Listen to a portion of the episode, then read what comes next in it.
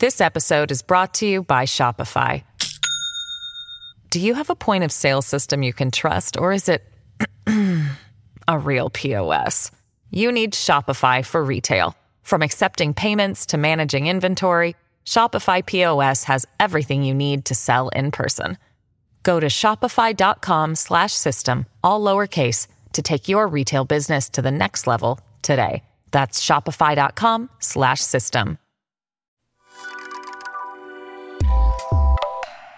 Good morning. Welcome to Axios Today. It's Tuesday, May 25th. I'm Niala Boodhoo. Here's what we're watching today. Some schools won't offer remote learning come fall, plus the start of the spaceflight revolution. But first, today's one big thing remembering their names.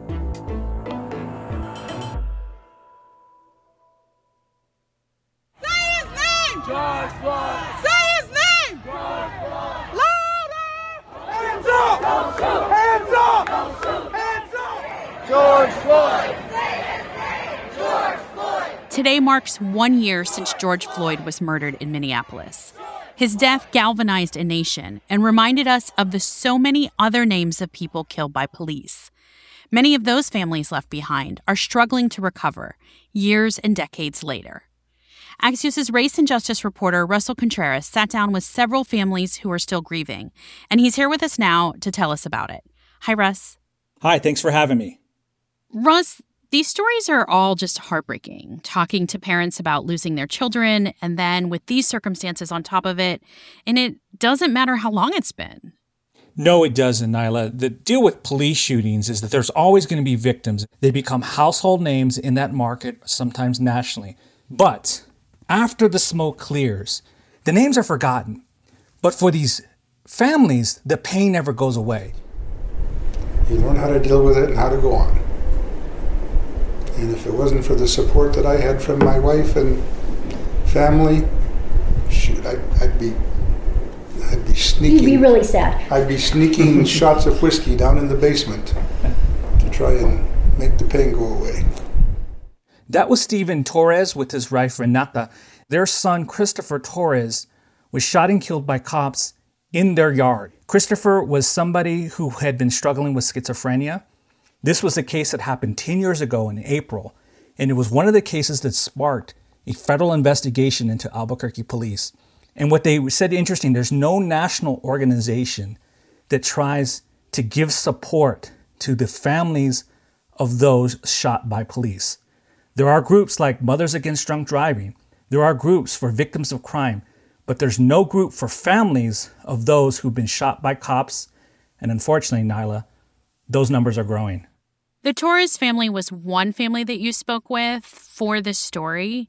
Russ, is there a common thread of these stories? Yeah, the common thread is simple. The, the other family I talked to, I talked to Jewel Hall. She was an activist in Albuquerque speaking out about police shootings. But at the same time, while she's pressuring the Justice Department to come into Albuquerque, her son, Milton Hall, was shot 13 times in Saginaw, Michigan, and killed. He is somebody else that was struggling with mental health issues. The pattern all these were the same. There's a shooting. Sometimes it's caught on video. There's an outcry. They shout their name. They paint murals. They demand reforms. But then the names disappear and these cases go into obscurity. When I talk to Jill Hall, she says, when I see George Floyd family go on and speak out against their situations or their excessive force cases, all this pain comes back. And in fact, Jill Hall says, I have the video of my son getting killed.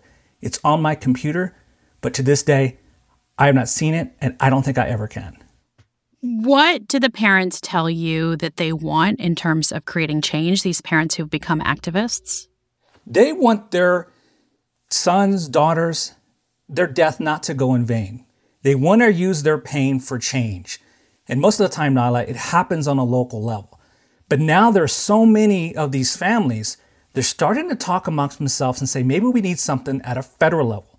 Right now, there are proposals in the US Senate that Tim Scott, the Republican from South Carolina, is working on. He's trying to work with Democrats.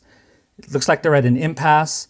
But these families believe if they can organize and put more pressure on federal authorities to come up with some federal standards to change the way we police our cities, they can make a difference.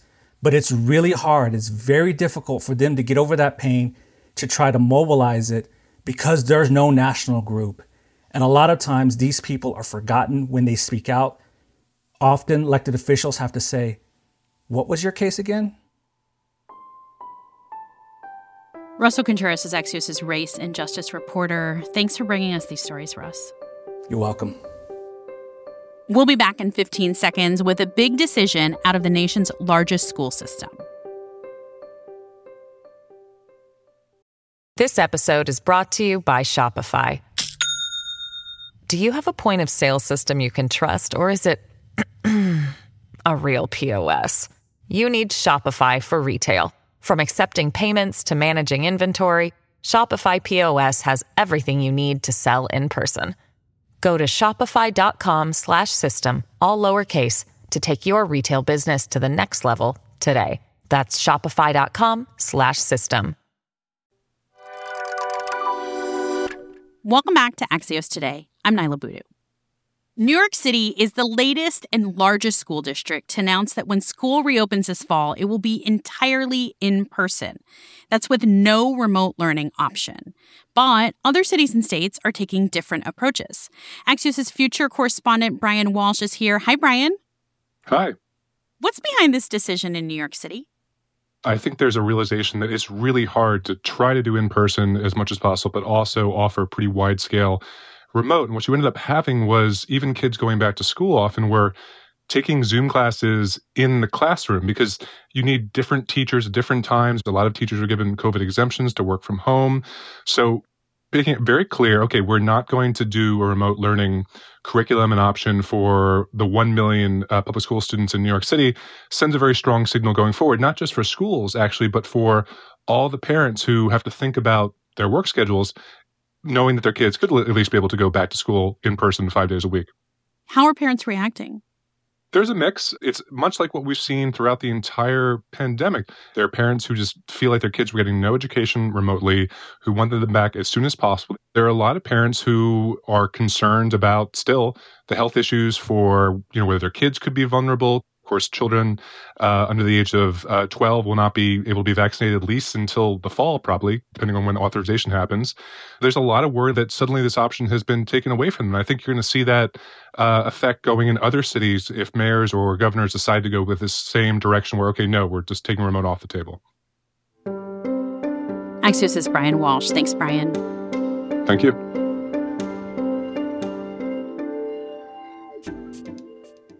The eyes of the world have been turning skyward a lot lately. Are we at a turning point for spaceflight and public interest in it? That's the one question I asked Axios' space reporter Miriam Kramer about this moment. Hi, Niala. Yes, it is. You have SpaceX, a private company, launching NASA astronauts with hopes to launch average everyday people in the future. You have Blue Origin and Virgin Galactic that are both sort of on the verge of flying their passengers to space. You have Mars missions launched by countries that have never done it before, like China and the United Arab Emirates. You have NASA sending things to Mars. I mean, these are creating our sort of space revolution, I think, in a lot of ways. I have talked to experts who have said that they've never seen so much interest in space before. And I think it's wild that we have two TV shows that are in various levels of production, Space Hero and Who Wants to Be an Astronaut, that actually want to send normal people to space and to the International Space Station. So I, I think that we're at the start of what could be a crucial and in many ways revolutionary moment for spaceflight and the public's understanding of it.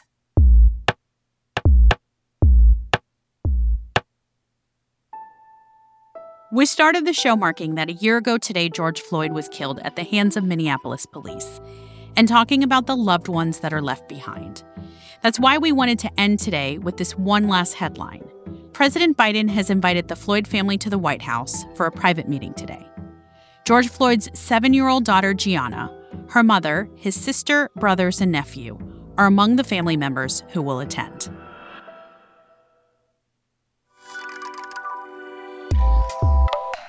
That's it for us today. If you want to share your thoughts on how we're doing, you can email us at podcasts at axios.com or reach out to me directly on Twitter. My handle is Niala Boodoo.